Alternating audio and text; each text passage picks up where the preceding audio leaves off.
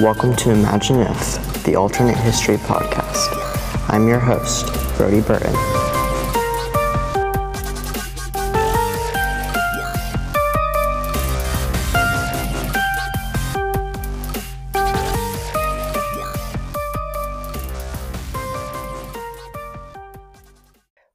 Welcome back to Imagine If. As you may have been able to guess if you are a regular listener of A Fork in Time, another and and really from what I have been able to tell, the only other major alternate history podcast, you might be able to tell the topic of today's episode. Recently I had a conversation with Don Shelley with A Fork in Time, which you'll hear about in a moment, which will which you will hear in a moment. You will hear the full thing. However, First, while we are on the topic of A Fork in Time, there's a new podcast coming out of A Fork in Time. The Room Where It Happened is a podcast that will come out this summer. Unlike Imagine If and A Fork in Time, The Room Where It Happened will be a long form history podcast rather than a short form alternate history podcast like what we have and like what A Fork in Time has. Of course, new podcasts in the alternate history and even history space are not viewed as competition by myself or A Fork in Time we welcome anyone who would like to expand this community. The Room Where It Happened is the next part of this community, and if you would like to potentially participate in the Room Where It Happened, go to a Fork in Time's website, aforkintime.com, and under the section at the top, you'll be able to visit the site's subpage for the room where it happened, where a survey is located. If you would like to potentially participate in the room where it happens, that survey is for you. Enough of that for now. Don and I will talk about that towards the end. And without further ado, my interview with Don Shelley of A Fork in Time. Welcome back uh, to the podcast. Uh, Don here today, and I'm joined by Brody Burton. And uh, Brody, I know that this is going to show up on Imagine If, so I'll let uh, your normal listeners hear your voice now, and they'll understand if they're listening to this recording on your podcast that it's you, uh, but it's you and I together. So, how are you doing today, Brody? I'm doing good. I'm doing. I'm doing very well. Good, good. Uh, for those of you that are Fork in Time listeners, you'll know that we did a joint uh, think we did a joint episode about 30 episodes ago, and, and Brody, of course, is the host of Imagine If. And if you're listening to this on the Imagine If feed, you already knew that. So I've told you uh, additional information that was unnecessary, but we're excited to have him here also appearing on the Fork in Time feed. So Brody had reached out about doing another joint episode, and I'm glad that he did because I'd been thinking about it too. So, Brody, we talked a little bit about a topic, and I'm going to let you introduce what that topic is to our listeners here, uh, telling us where we're going to uh, we're going to break time apart and how we're going to analyze it. So, Brody, tell us what we're going to do as a topic today. Okay, so about 20 about 20 years ago, there was a major event in world history that changed the course of the 21st century for the United States and for the world. And that event was 9/11. However, only about a, a year or so before, there was a very, very close election, and we very, very realistically could have had Al Gore as the US president during 9 11 rather than George W. Bush. And so, our using our concept from a fork in time, our fork's going to be that there was a different outcome in the 2000 election, which, as you pointed out, was a very close election, was a contested election. And we sort of already agreed off podcast, we're not really going to go down the, the rabbit hole of, of all the things we could talk about on that election, except to say there's lots of scenarios other than even the one that most people might be thinking about, which is changing the outcome in Florida that could have changed the outcome of that election. It was close. Yeah, New Hampshire was very close too. Yeah. yeah. So we end up they- with we end up with a with a newly elected now president Al Gore, uh, who is uh, was the vice president, of course, for eight years during the Clinton administration, and the events of 9/11 happened roughly eight months into the new presidency.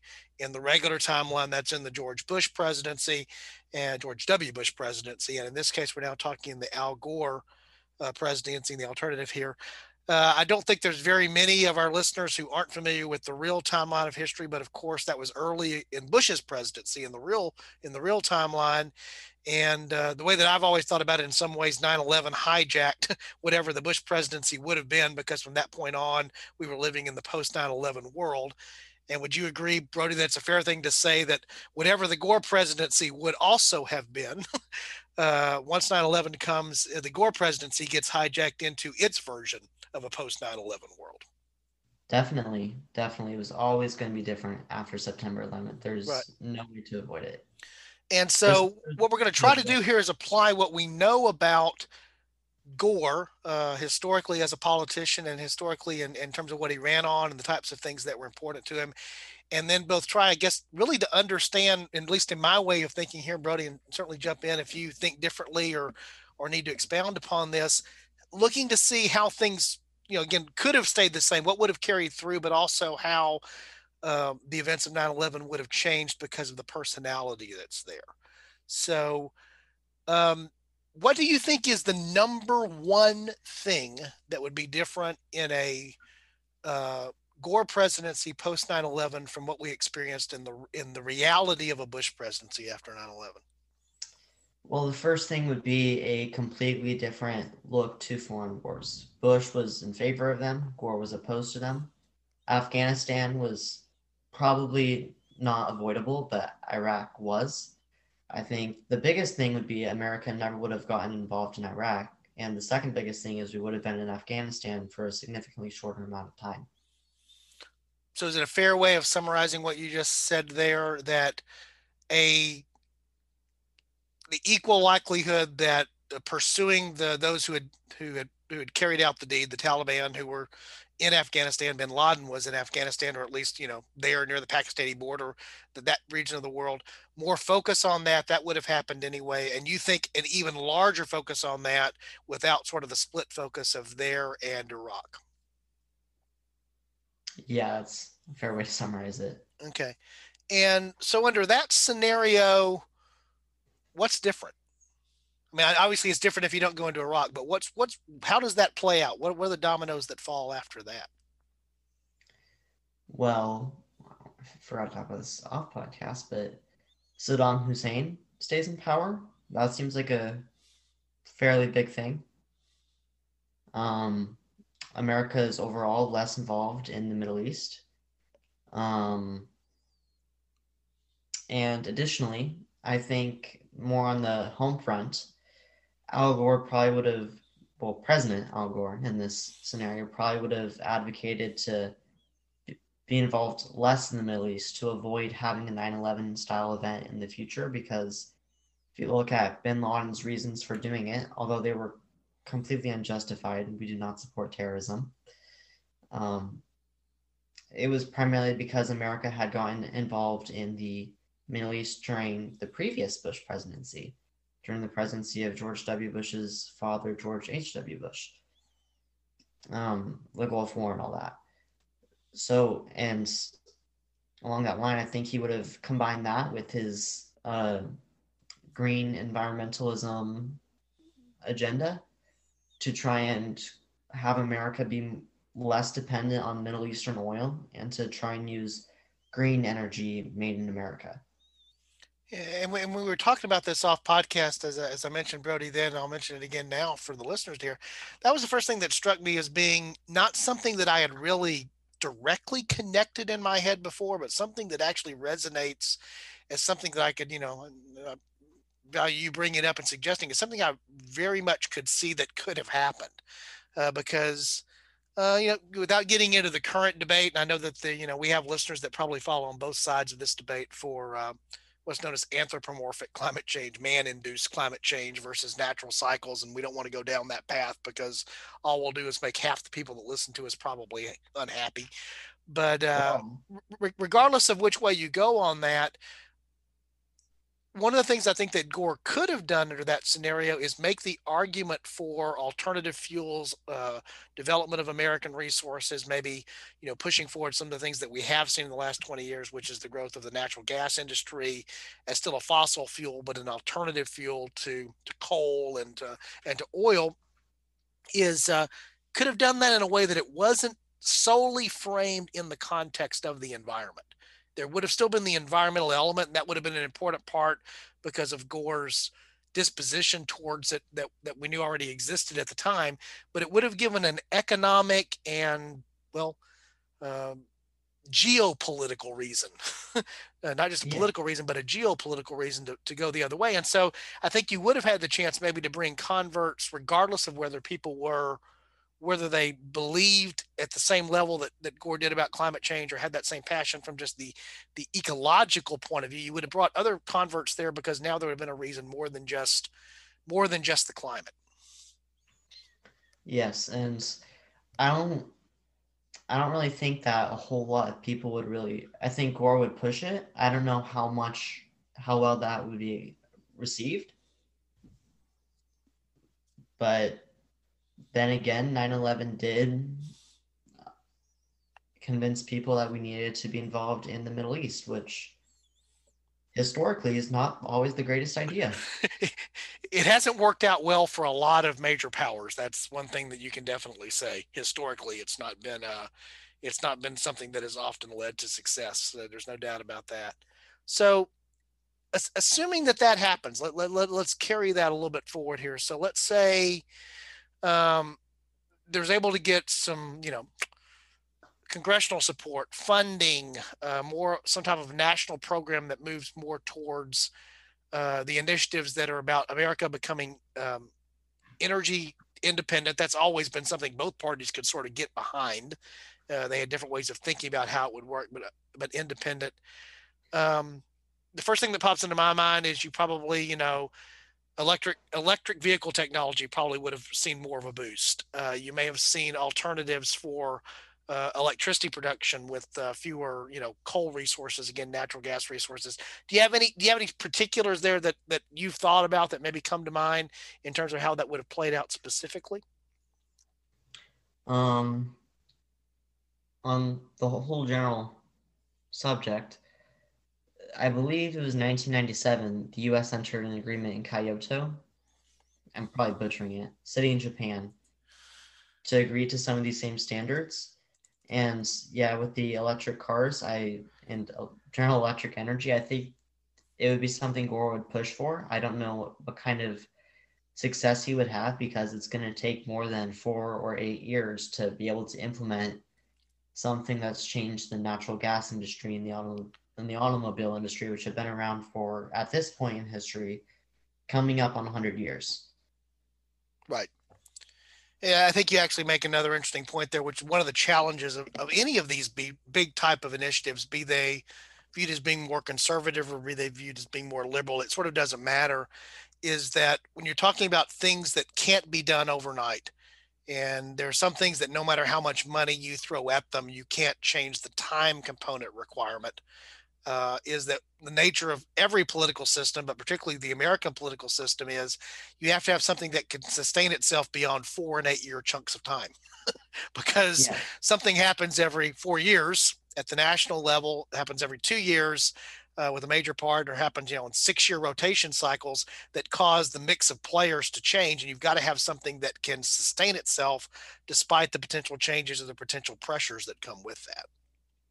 Yes, and, and on that note, at the time that Gore would be president, at the time of around 9 11, the Senate was split very, very thinly.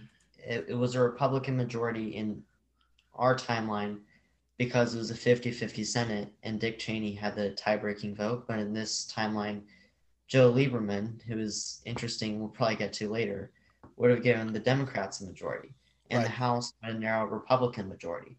So I think there'd probably be a few major congressional battles to get through a lot of this legislation for climate change policies and for green energy, probably which Gore would push, but there would be a lot of resistance to it in the Republican caucus, and he, I don't know what kind of success he would have had. Yeah, and I agree. Even he might not get the ability to throw so much money at it. He might it would be an uphill battle. Right. And and and then I think, you know, the interesting thing about this is again assuming that you have a fairly quick resolution to whatever conflict the um, uh, the U.S. chooses to engage in. Your suggestion here is that Gore probably leads down a path that's a more limited, focused on the Af- uh, Af- U.S. presence in Afghanistan for the reasons it's there versus sort of also at the same time a presence in Iraq um, foreign wars are always unpopular, regardless of who the who the who the party is of the president that's in office. Uh, that's just the nature of what they are, just because that, that's just a very American thing. But they then usually start out popular, then end up very, very unpopular. Correct. That, that, there, there's that trend, and again, because it's, it's you know it's a factor of fatigue. It's a factor of, you know, would you have had clear objectives? It's tough to you can establish clear objectives up front, but then what happens if you don't achieve them? Again, not getting down into all the particulars here, making it you know as, as current as it could be, but definitely a factor that would have been playing in the in the 2004 now reelection campaign would have been that would have been I think a referendum on what as it was for in our real timeline for Bush. Uh, where he he won re-election more handily than he did in 2000, but not without a challenger and um, without a challenge. The 2004 election would have been a referendum on Gore's handling of the response to 9 11 and whatever the, the view was on the intervention in Afghanistan. And you're suggesting pos- possibly also a referendum on his initiatives along the idea of, of um, energy independence and the U.S. becoming less dependent on the Middle East as an energy source. So that election would have also had that as a major campaign issue. Yeah. It would have centered very, very heavily around that. Right. And you know, one of the things I, when I mentioned the hijack, you know, to me, one of the, in fact, it will be an episode of a fork in time at some point because for me, it's fascinating, especially you know, living living in Texas and being from Texas, having seen what uh, George W. Bush did as the Texas governor before he was president of the United States. Uh, I, I happen to take the mindset that the Bush presidency that we know, the second Bush presidency, George W.'s presidency, would have been very different than what it was in reality if it had not been for 9 11. That's why I use the term hijacked, because I think what he intended to do, what he intended to focus on, uh, particularly some of the domestic things that he intended to focus on in his uh, in his presidency, obviously uh, took a back seat to the things that he had to deal with internationally as a result of this terrorist act and the things that that, that came from that. And to me, what was intriguing about this when you mentioned it off podcast is that how potentially Gore could have taken the act and used it to push forward what he wanted to on his domestic agenda versus it running against his domestic agenda. Yeah, yeah, that's all that's all very true, but this this may be somewhat related, but with the subject of domestic policy versus foreign policy, I think the Gore a theoretical Gore administration would always be more equipped to handle a foreign um, to handle a domestic centered political sphere, whereas Bush would have been more advantaged in a foreign policy sphere. So I think that's probably where the difference come from. Like, for example, George W. Bush's vice president was Dick Cheney, former Secretary of Defense. I think either under his father or Reagan. I don't know. Uh, he, he was under uh, he was under um, under uh, his father. Okay. Whereas um, Gore would have had Lieberman as his running mate. Well, he had him as his running mate in reality. In this alternate timeline, he would be the vice president. Lieberman was a senator from Connecticut, a very moderate senator from Connecticut. And I think that would have helped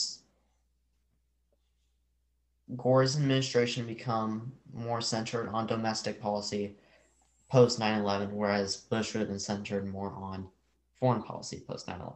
Yeah, I, th- I think that's a fair assessment. And for all the reasons that it tends to be tends to be the just the sort of the DNA of the two parties and how they tend to approach things historically up until you know, everything that sort of shifted in the last few years. So I want to focus a little bit on the 2004 election under this scenario because I think it's also one of the more interesting twists to this fork in time. Uh, the first question would be now you have Gore standing for reelection uh, following his first term in 2004. This now represents 12 years of Democrats having control of the White House.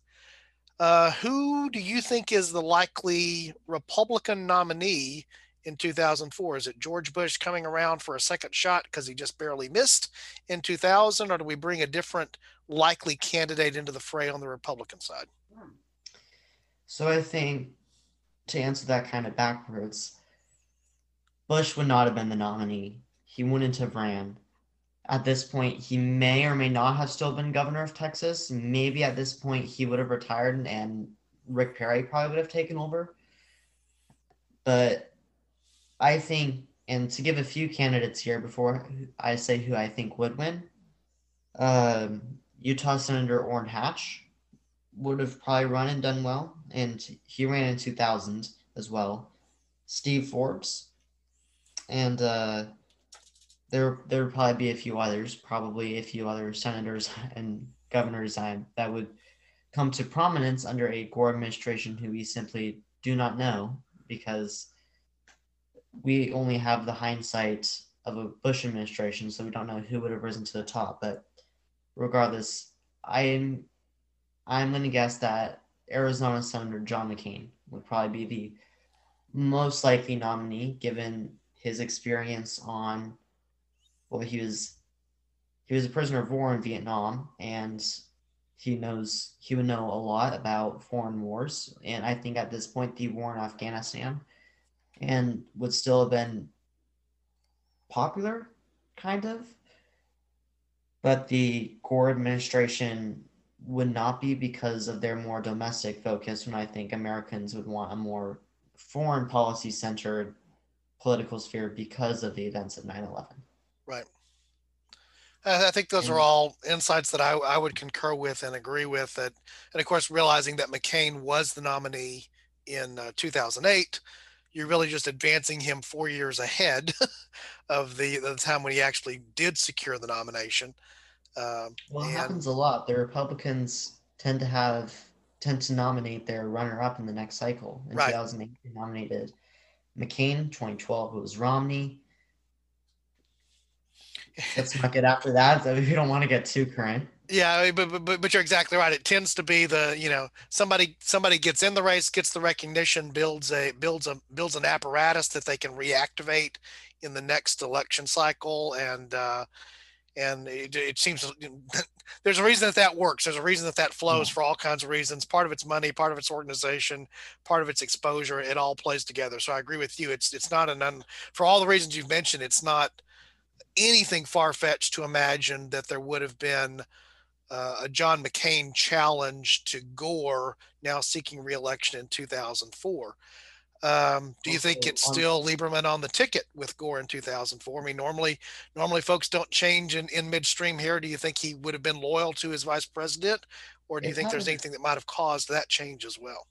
A few presidents have changed their vice president. The most notable one I can think of is Abraham Lincoln. But I think that Lieberman probably would have disagreed with Gore on several key issues. And in 2008, Lieberman had openly campaigned for McCain in our timeline, and eventually he was, I believe, he either left or was thrown out of the Democrat Senate caucus and formed his own third party and caucused with the Republicans. So I think it would be interesting to see if we could have a McCain Lieberman ticket. Hmm. Wow. that would be unprecedented in the sense of the uh, so you, you, in, in, that scenario obviously for that to happen you would have had to have had lieberman's actual resignation from the office of vice president i don't think you would have really you wouldn't have been forced like lots of vice presidents have ran while still in the office that tends to be more cabinet members i believe cabinet members cannot yeah of course, like, running. Of course, running running with the opposite party against the president who, who you're who you're serving gets a, gets a little strange. It, it, it would. It would. It's. I don't think there's ever been, aside from the previous president, and I guess Ronald Reagan, most presidents have stuck with their parties their whole lives, and yeah, that applies to vice presidents as well. Yeah, again, it's the it's the rare event for whatever reason that it's happened. It certainly happened in American history. In fact, one of the interesting little pieces of trivia I know I picked up about a month ago is how many more, you know, there's been more vice presidents than there have been presidents for for that reason. Uh, in the sense well, that of reason uh, that reason then they've died. Right. and then of course the, the, flip side of that having no no way to replay, you know, I was suddenly reminded when I was looking at that, it was actually for a trivia question that was done inside of our office. Suddenly realized how many times, you know, up until recently, up until the 22nd Amendment, we had no provision for replacing the vice president. So we went for extended periods of time without a vice president uh, depending upon when the when the when the president actually died. I was actually looking here at who who some of the other candidates were in 2000 to see other potential candidates besides McCain who would have come back. You mentioned Forbes, you mentioned Hatch. One of the things that jumped out at me as being interesting, just because of the connection that would have been with Gore, is that the former the former governor of Tennessee, Lamar Alexander, a Republican, that um, would be interesting. Actually, had, had had made several presidential runs. He withdrew before the primaries in 2000, in 2000, in 2000. Uh, but you know that that idea of him uh, of him coming along and uh, you know being able to challenge you know Gore on his own turf in Tennessee for that vote would have um, wow. would have would have been an interesting concept. I don't even think. Mm, there would have been challenging on the on the turf, but Gore wasn't especially popular in his home state of Tennessee. He uh, lost Tennessee to to Bush. He lost uh-huh. it, although it had voted for Clinton in '92 and '98. Yeah, and, and, one of the fascinating things about that, Brody, is, is, is, that's really during that period of time when you see the trans the party transition in the South, where in many states like uh, Tennessee, you know, Texas was this way way back in the day.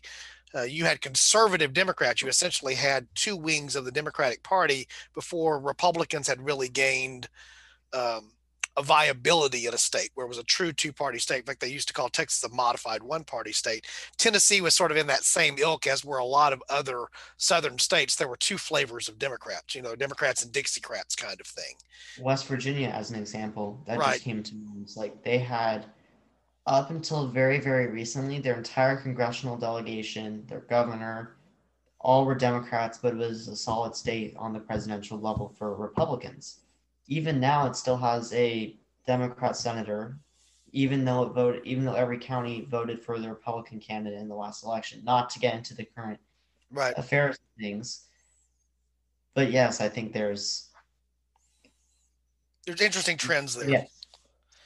Well, and very, the, the very... other name that jumped out at me here, we're, we're going to settle on one so we can carry forward with our alternate timeline. But the other one that jumps out at me that's an interesting one to look at was um, uh, uh, the former Secretary of Labor, wife, of former Senator Elizabeth Dole, and who ran in, in 2000. And the idea perhaps of a female candidate on the Republican side uh, stepping into what that would have meant in 2004 is just another interesting thing from that crossed my head and be curious to know. Because again, the environment of who would have run in 2004 is different when you're challenging a Democratic incumbent uh, versus when you are uh, you know, in, in the real timeline situation where there's already a Republican in the White House. And so people are, are serving other roles and doing other things because there's no, you know, very, very rarely, although it does happen, is, is, is the incumbent party challenged. Do you think there's any possibility, you know, this goes along the line, do you think there's any possibility, talking about the Lieberman situation, that Gore could have faced that unusual consequence of a challenge within his own, a strong challenge within his own party for the nomination in 2004, even though he was the sitting president? I think uh, I don't really know. Fair enough. I don't, I don't, I don't. know either. That's the wonderful thing about I'm speculating with alternate from, history, right? Yeah, you don't know. To, yeah, I'm trying to think from trying to think from the perspective of Lieberman. If I were the vice president of the sitting president, would I want to and disagreed with him? Would I want to challenge him and probably not get the nomination because I cannot think of a single time in American history that has happened. I could be forgetting something, but I cannot think of a well. Eh, I guess Lyndon Johnson uh, kind of dropped out. Yeah, but, but in that case, he chose not to run, so it didn't become an issue in a, '68. A footnote there. We'll, we'll leave him as a footnote there. Yeah. I, again, I think I think certainly in modern U.S. political history, so the 20th century moving forward, it's certainly never been successful um, no. contemplated maybe a third party candidate but you know an actual direct a successful direct challenge to a sitting incumbent president within his own party. Where it was successfully done is you know basically a non-starter. It's never actually happened. yeah usually they don't ever get more than one de- one delegate in the convention. Right. Right. Maybe maybe two Okay, so we're, we're so we're going to take your assumption, which I like, and I think it's probably the most sort of logical assumption based upon uh, and you and I talked about this off podcast. It's the rare thing that someone who has lost in the in the previous election, even if it were close, gets the chance to come back and do it again. That doesn't happen very frequently. Uh, I think the first thing that popped into my mind, I think I'm right, was maybe Stevenson twice against Eisenhower. Maybe fits that category. Um, but it's a rare that, that's a rare thing too. So it's unlikely that Bush comes back. So I like your idea of McCain as the Republican nominee. Who do you think's that? You mentioned Lieberman as a potential running mate. Who else might be his running mate if there's not somebody coming from what was the the other party? Well, um, I haven't researched this one as heavily, but uh, I think uh, it, maybe if he's if he's still governor of Texas, maybe George Bush. Doubtful. Uh, maybe Rick Perry if he's at this point governor of Texas because I don't know. I know governors of Texas. Yeah, well, and, and, and you're also looking for a way to capture that very large portion of the electoral vote. Uh, mm-hmm. So you're, you know, you're very often you're looking for, you know, someone from Texas, someone from Illinois, someone from California, you know, or someone from swing states is very, very, very right. often. Right. Well, eh, usually. Eh, yeah. Maybe not. So, so, so McCain, so McCain and his generic uh, balance the ticket swing state or big state affecting vice presidential nominee up against Gore in 2004. Uh, what's your take on who wins that election in this alternate timeline? On on who wins the overall election, I think it would probably be very very close. I think that just because it's extremely rare for the incumbent party to hold on to the White House for more than 12 years. It happened in this alternate scenario. It happened with Reagan and Bush Sr. It happened when FDR was president forever. Um, aside from that, like that's going three three examples in the last hundred years. I can I guess the Republicans had it for a little bit in the twenties. Four examples in the last hundred years from now, previous from now, when the incumbent party could hold on for more than 12 years. Plus, the overall, the American people are still very upset about 9 11. I think that probably be the case no matter what. And they might see Gore as being, as not wanting to engage in the Middle East. And I think that might create some tension there. And going back to the running mates thing, if you look at who's more advantageous in swing states, Gore's probably not going to win Tennessee. Uh, whoever we haven't even really say if if Lieberman is or isn't on the running. If Lieberman's not on the ticket, I think we'd probably see someone like John Kerry on the ticket, simply out of the fact that he agreed with McCain on more positions and in our timeline, he ended up being the 2004 nominee. They're both not, they're both from states that are pretty solidly decided, and McCain being from Arizona, which is and has been a key swing state. And all McCain would really need to do would be pick someone from the an area like Michigan, Pennsylvania to really do strongly. So I think McCain would probably win. Okay. By a margin similar to what Bush won in 2004. Okay. So uh, I think all of those are, are solid analysis points from my standpoint. We talked a little bit about off podcast. I know I, I've already shared with you, I agree with most of them. Is um, if for no other reason than that tendency for the, the the U.S. political pendulum to want to swing back and forth, in 12 years is a long time, especially with the backdrop of what's happened in the in the in the three and a half years uh, prior to that election. So picking back up on some of the things that we thought might have happened during the the one term Gore administration.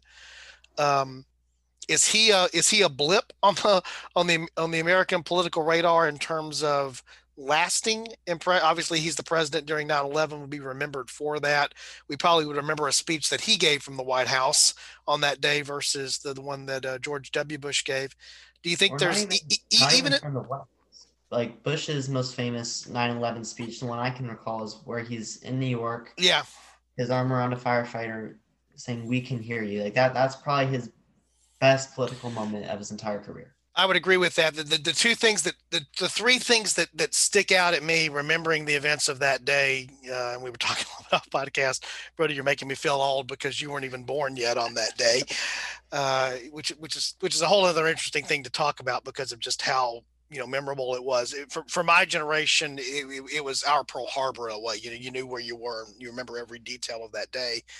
But I remember the speech that night from the Oval Office after he had worked very hard to get back to Washington. Was bound to determine to get to deliver that speech from the White House as as just a sign of you know this has happened, but there's you know we're still the United States kind of thing. The speech you're talking about, no doubt, the the visiting the you know the side of the, the, visiting ground mm-hmm. zero.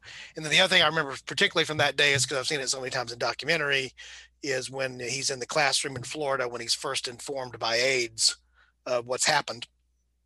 And you know they're they're trying to end that event there and very quickly you know get him to a place of safety but he's actually at elementary school so he doesn't want to cause panic in terms of how that happens. And just those are the three those are the three enduring images that i have of george w. Bush as president around 9-11 there would have been some type of similar you know similar things maybe not the same thing down like you're talking about with a bullhorn at ground zero you know arm around a firefighter kind of thing but you know gore probably would have had a similar type of moment a similar type of image that we would have as the as the iconic image of him as the 9/11 president.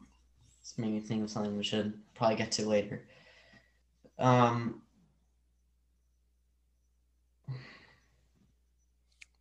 yeah, I think Gore probably would have had. I don't really even remember what the question was. I, I, guess my question was, what would have sustained out of a one-term Gore administration? Ah, yes. Um, well, I think McCain being the moderate he was, no matter how you look at it, I think a lot of uh, if he can get climate proposals through, I think Gore can be remembered for that. I think Gore would probably be remembered for Afghanistan for being almost like a reluctant wartime president. A lot like how um ah dang it, I'm forgetting his name now. Who's the guy who came before Teddy Roosevelt? Uh, that would well directly before would have been William McKinley. McKinley. Yes. McKinley was remarked at the time for not wanting to go to war with Spain. Right. This was right around the time of the Cuban, oh, Spanish American War, which took place primarily in Cuba as well as in the Philippines. And he really didn't want to get involved there. And I think that would be very, very similar to what we would see Gore doing 100 years later. So he's he's he's he's a reluctant wartime president. Uh, we, we, we spent a little bit of time talking about this, you know, potential way that this would have been a pivot for the green agenda. Do you think that that comes to an end with McCain? Is that does that survive? In other words, would we would we would we have gone down a different path even if it only deflected slightly because of Gore being in the office for the four years in terms of the U.S.'s position on climate change or how we would be addressing those issues as well as the energy dependence issues because of the brief time that Gore was was in office. I think that not all of Gore's proposals will stay forever, but I think that maybe half of them will. I use half as an arbitrary number. But I don't really see McCain repealing a ton of of climate policy. And it's, it would also depend on who would come after McCain because McCain's going to have to deal with the Afghan war turning unpopular and uh, maybe still a recession in 2008. Maybe the butterflies get rid of that. But we could very easily see McCain also being a one term president and having another Democrat come in in 2008. Whether it's Barack Obama or someone else, I don't know. I don't even know if Barack Obama would still be in, would ever get elected to the Senate from Illinois if the under a Gore presidency. Yeah, maybe that, he would have. That's one of the things that was running through my head was trying to was trying to determine what the Obama trajectory would be. Of course, he really really came to the fore in terms of national recognition in 2004, uh, delivering a speech at the Democratic National Convention. Uh, does he get to deliver that same type of speech at a Gore at a at a Gore uh, at a, a, convention that's going to renominate Gore, do you get to, does does Obama even get the opportunity to deliver that type of speech and be thrust into more of a national role at that time? Um, you know, then there's the question of, you know, which certainly was the case in 2008. You know, another another Democratic presidential candidate being Hillary Clinton. Uh, you know, w- would she have been the most likely then uh, challenger to uh, a McCain in 2008 or 2012 or both, you know, somewhere in that particular thing that's there and how that flows forward. And I guess the other question is, you know, we, we sort of skipped over this because we sort of talked more of the focus on Afghanistan. I can believe a Democratic administration, a Gore administration being more focused on Afghanistan and maybe not doing the same things that the Bush administration did vis-a-vis Iraq. But now, as you pointed out, you, you still have Saddam in power. And so there's always that risk of the other sort of unintended thing that happens. The other thing that hijacks a Gore presidency is, you know, some type of aggressive action that uh, Saddam takes again against Iran, uh, another, you know, invasion of whatever that might look like. He's still in power, so he's still in position to be a problem. and well, if he, if he becomes a problem, you know, what does that do to the Gore presidency or a subsequent presidency? Well, I think first, I don't think Hazam, I don't think, I don't think the leader of Iraq, I can't pronounce his name all of a sudden, Hazam Hussein, I don't think he, I don't think he'd be stupid enough to do a 9/11 style of that. I think Kuwait's right next door. What worked um, didn't work, worked ish once, may work again. Um, I think that that would probably be the aggressive action I would see him doing. But I don't think. Well, I don't think Gore would probably have to deal with it. I think that'd probably be something theoretical President McCain would have to deal with. Right. And yeah. the Obama to the Obama thing, his the DNC speech is what launched him nationally, but what launched him in Illinois. And he never would have gone to give that speech if he hadn't been the nominee for the U.S. Senate for the state of Illinois.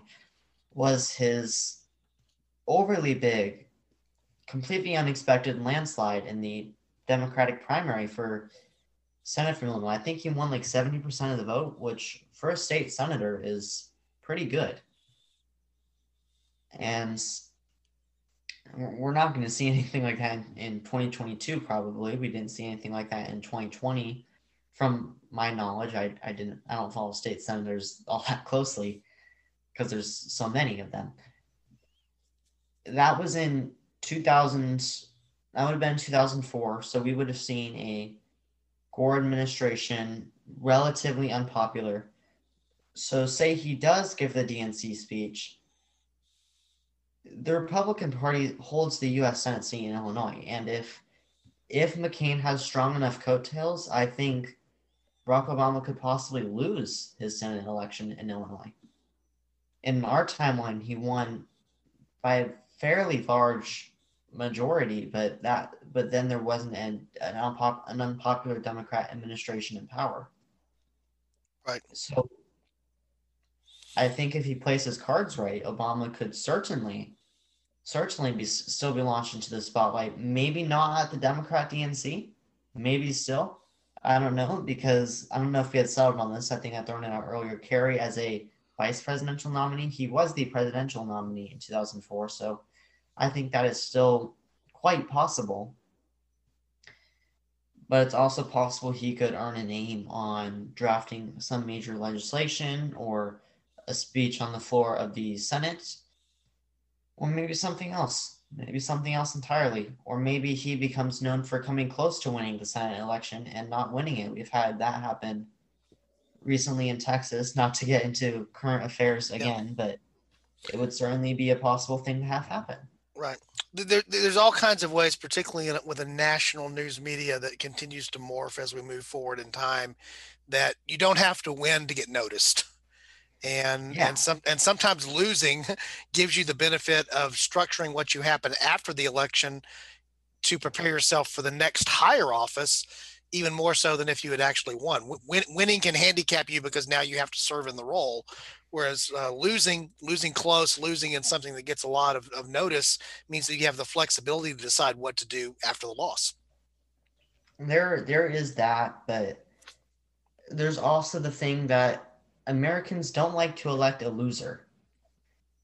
and especially on presidential levels. There's only one person I can think of who breaks that mold, and that would be Abraham Lincoln. and a lot of Americans did not like his election. Right. the, the, some things happened. Yeah, yeah, there's a famous thing of how many times he ran and lost, and then what? Oh, he won the presidency. That's what he finally won, right? He um, lost to Stephen Douglas in the yeah Senate race just two years earlier. Right. So but even I agree with that. I don't even I don't even think an Abraham Lincoln esque type person would be able to win the presidency under the environment today or in 2000. No, no, he, things that you know, he, he, everything I've ever heard about, you know, we. Well, I, am thinking of Daniel Day Lewis portraying him in uh, in Steven Spielberg's Lincoln being one of those things, but in other things as well, you know, they talk about his voice being a high pitched Kentucky twang. and uh, you know the, the thing that strikes me is you know, Abraham Lincoln by appearance and by that was not was not a made for TV um, political event. The good the good news was he, he he was a political event before there was a TV, so that's why it worked out for him. There, there's a reason. There's a reason Eisenhower was the last bald president. You kind of have to have the appearances now to be able to run for president. Yeah, yeah, yeah. You know, mm-hmm. there's there's the uh, you know the famous uh, 60 uh, debate between uh, Kennedy and Nixon. You know, yeah. Uh, the, the how, you know, how, how, how, how, intelligent Kennedy was. And, you know, people that you, you hear this all the time. I remember this distinctly being covered in, you know, political science classes that I took in college. The people that listened to that debate on the radio declared Nixon the winner. And the people that watched that debate declared Kennedy the winner. And there's a lot to be said about what that meant for the, the medium and the impact that it was starting to have on how candidates were being perceived. Yeah, yeah. Who knows? Maybe our podcast could be a whole lot bigger if there were YouTube channels. Well, and, and I've actually converted the audio part of mine into one, and nobody listens because nobody wants to watch a mm-hmm. static image when they do it. But yeah, there's a very different. You make an excellent point. There's a very different thing there. So and, one one thing that really just struck me, and I'm gonna we're gonna have to, I'm gonna have to come back to this, and maybe we do it with you at a different time. Just thinking about you mentioned the butterfly effect and how you know how that things. I think we often forget the power of coattails and down ballot elections that are influenced by what's going on at the high level. we, we know mm-hmm. that happens. We know how that works. It's not that we're blind to it, but not realizing that that changes the fate of individuals that either get a boost or that are negated as a result of those coattails. Yes, like like George Bush. He really earned his name well, his father his connections to his father and then in 1994 defeating I believe it was Ann Richards for the gubernatorial election here in Texas. And then to address the point you had made earlier about I forgot to answer about Hillary Clinton who, who knows if she could have won. She could have been Secretary of State for Gore, or she could have been senator from New York, or senator from Illinois, or senator right. from Arkansas, because she's been associated with all three of those states. Uh, you, you make an excellent point because eventually she serves in the Secretary of State position in the Obama administration. What's to say that that what's to say that wouldn't have been something that she would have slid into in the Gore administration? Yeah, and, and so then she's never a United States yeah. senator, and you know she or, had the. Or, or a thought I had while saying that she was often associated with Illinois. Right. Who else earned their star in 2004 in Illinois? Uh, I think we talked about him. Uh, yeah, you're exactly right. I mean, again, to me, that's an interesting thing. You know, and again, I don't think we talk about those ripples nearly as much because they're they're tougher to decipher and they're sort of more mundane. But the you know the truth is they probably end up having more impact obviously on the individuals than we than we recognize but they probably actually have more impact on our future history because of what didn't happen as a result of again something down ballot. That's just you know of the course. nature of how that works. Of course and to get away well kind of get away from ballots. Uh, and on the topic of the butterfly effect so there were four planes involved in 9-11 two hit the twin towers one hit the pentagon and one was taken down over pennsylvania do you think that because of the butterfly effect, we could have seen that last, the fourth plane, go down into the Capitol building? What would have happened? Because yeah. Congress was in session then. Right. Uh, in fact, there, there's actually an episode of A Fork in Time. I don't know if you've listened to it, where Alexis and I speculate on that. It, it's 42 minutes, and we talk about the mm-hmm. fourth plane. And and exactly that. I mean, for those of you that are familiar with Tom Clancy and his uh, and his novels, you know that that's how his fictional Jack Ryan actually uh, assumes the presidency, is uh, is through a successful. Uh, this is sort of it's one of those strange things to me because it was written before, you know, a successful attack with a plane hitting the Capitol, which is a little bit scary in terms of, you know, how much then reality could could have taken over from fiction.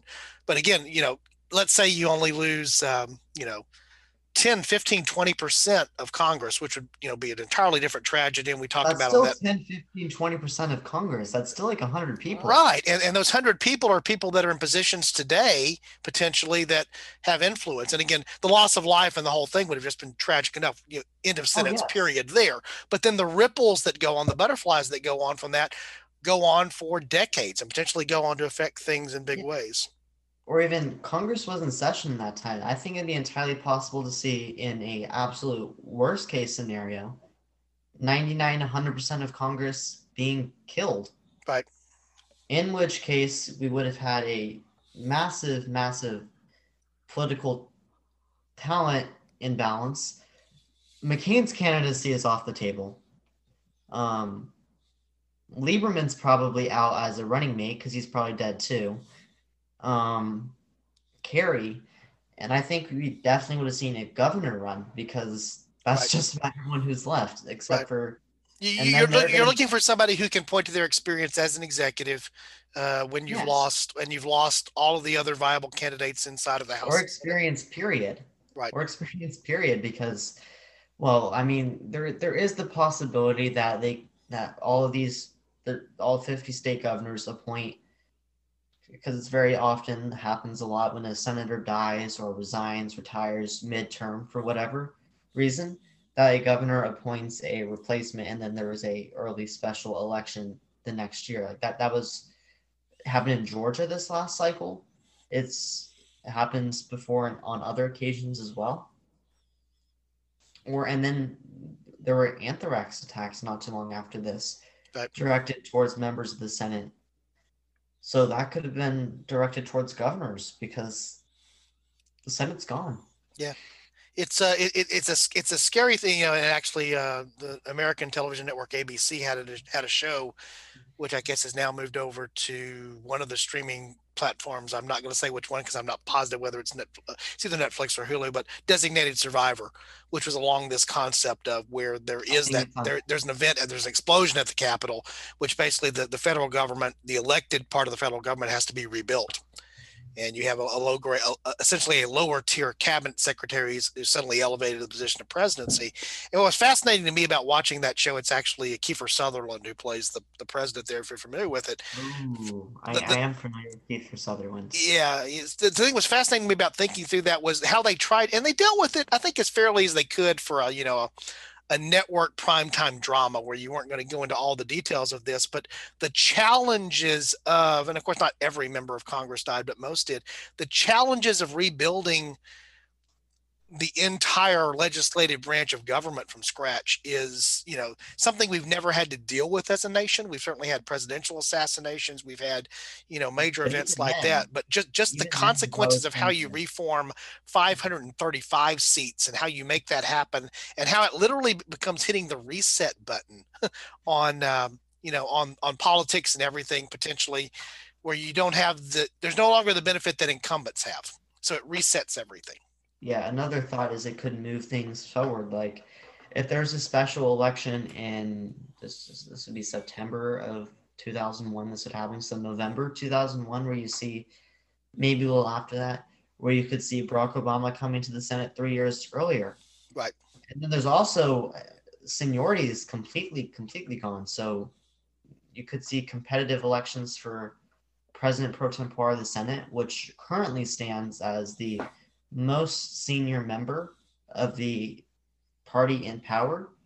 So right now that'd be Patrick Leahy of Vermont. It's varied over the course of time. Orrin Hatch, one of the presidential candidates we discussed earlier, actually was that for a period of time a few years ago. Yeah. And and there are a lot of and have been a lot of lower lower level cabinet secretaries who've who really could be higher caliber. Like just to think of a few under the Obama administration, Hillary Clinton was Secretary of State. That's not that's not really lower grade. Of all the positions, that's a higher one. Secretary of States tend to be more seasoned, can, more seasoned, more seasoned people. Yes. Yeah. And then uh, I believe it was the Secretary of Homeland Security, uh, Joaquin Castro. I know I completely butchered his name, but he's a major Democrat politician in Texas now. Andrew Cuomo was Secretary of Housing and Urban Development before he ran for governor of New York. And on and on and on and on. So we could see those people going to the Senate instead of the governorships and the other positions they went to.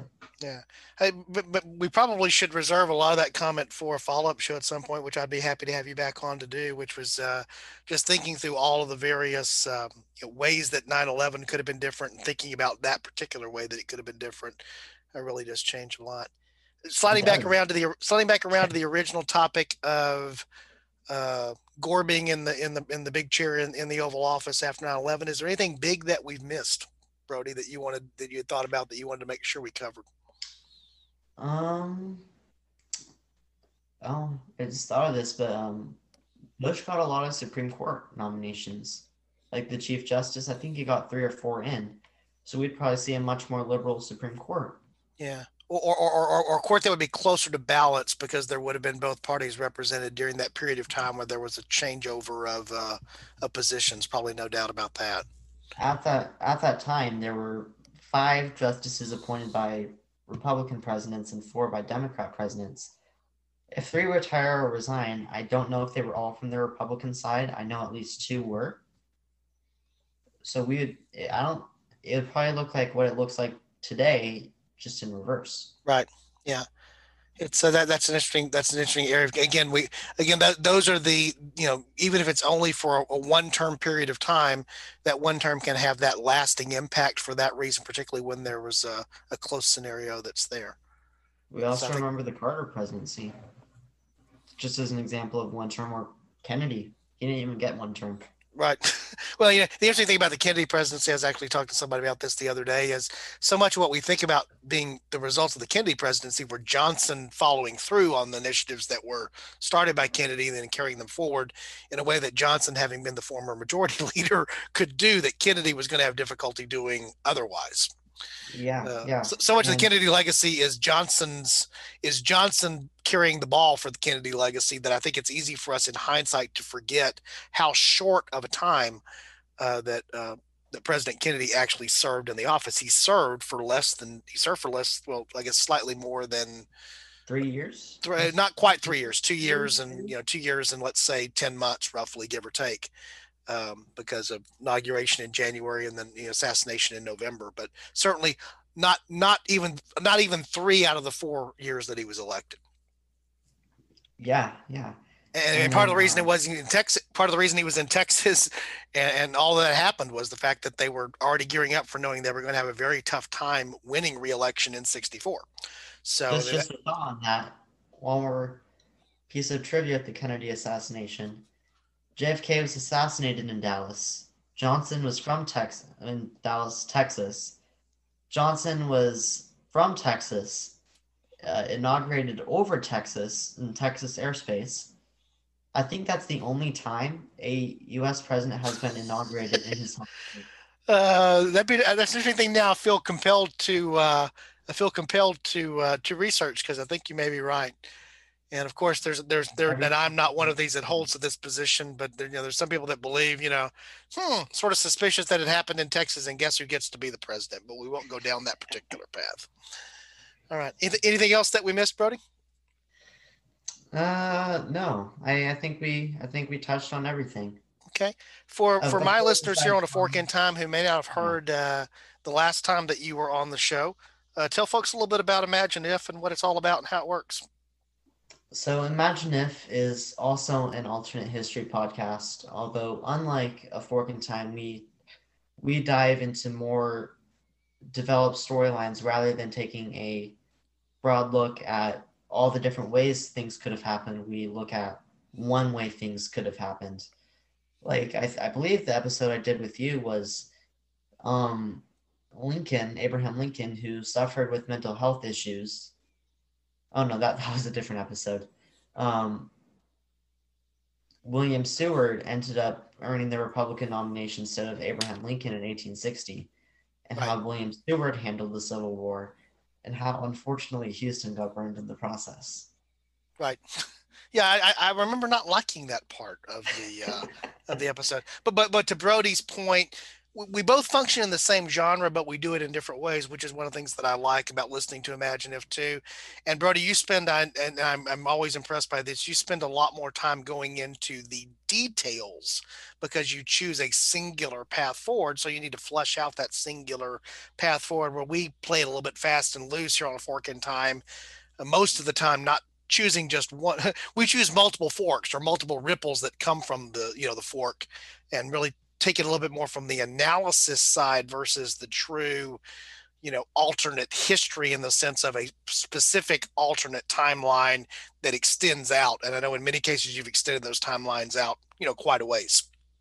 Yeah i know that usually takes a lot more research to figure out what would have happened if we had a confederate states in world war one. That's right yeah and so yeah so, so I, I value what is what's what overlaps between our two shows but i also value the differences which is why i'm happy to have you on and also happy to recommend to any fork in time listener who hasn't checked out uh, the Imagine If podcast, and certainly in the show notes here for the version of this episode that will go on uh, a fork in time, you'll have the link that's there to link over to to access uh, Brody's show, and we'll have him back again. Uh, as Alexis and I talk about all the time, we view that we view what we what we're working on here as being part of the alternate history community. And in my mind, uh, Brody is definitely part of that community. So we want to encourage the support for his show as much as we would encourage the support for our own. And I'm also very impressed Brody, I'm not going to ask you to reveal your age, but you are far younger than I am, and I'm very impressed with uh, your maturity, uh, your your your knowledge and grasp of facts at your age. And I thought of myself as being pretty bright, precocious uh, high school student. uh, yours is far superior to mine. My what mine was at the time, and it shows both in the preparation for your episodes and how you execute them. So uh, kudos for that. Thank you, and I would recommend to all my listeners as well to check out a fork in time because they do a lot of stuff a lot better than I do. we're just benefit of, benefit of experience. Yeah, we're we're we're now we're, we're getting longer in the tooth. You know, as Alexis and I were talking about on the episode a few episodes back. You know, we put a one in front of those numbers. Now it's three digits, and that suddenly feels like doesn't feel like a lot, but it feels like a lot.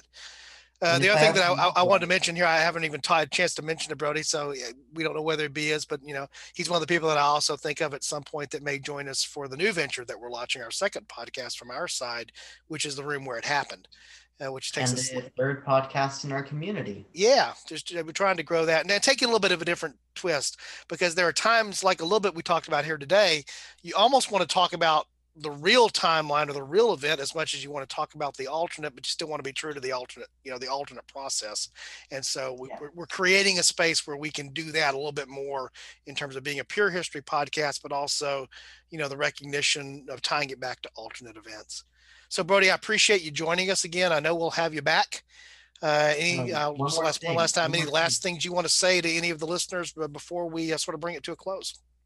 One more thing i actually want to say to you because if I have my math right, and there are 52 weeks in a year, I believe you're closing in on your two year anniversary. We're, we're getting really close. And again, I mentioned this on the last episode. We're really proud of the fact that we haven't missed a week. We've stretched a week here or there, but we haven't missed a week. I think technically I could actually pull it up here. I was looking at that today. The middle of May is when I uh, is when we actually hit that two year anniversary. So we're drawing upon it really close. And uh, it's um, depending on I, I intended this thing to sustain, but you know, when I look back on it, you know, wow, it has actually been uh, two years. Wow, it's actually been two years, almost. Yeah, depending yeah. on when you release this, this may very well be the two the two year. Yeah, it, it, this will go out ahead of that. This will actually turn around pretty quick because we're still putting the other stuff in the can for our run of episodes to have ahead.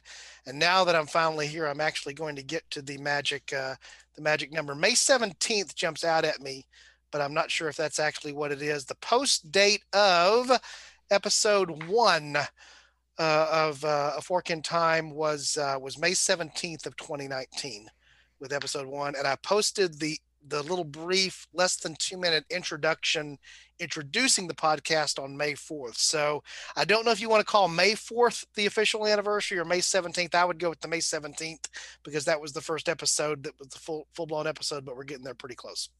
May 4th is already Star Wars Day. I think that one's taken. Yeah, we, we, then we better just assume May the 17th. That way we're not competing. All right.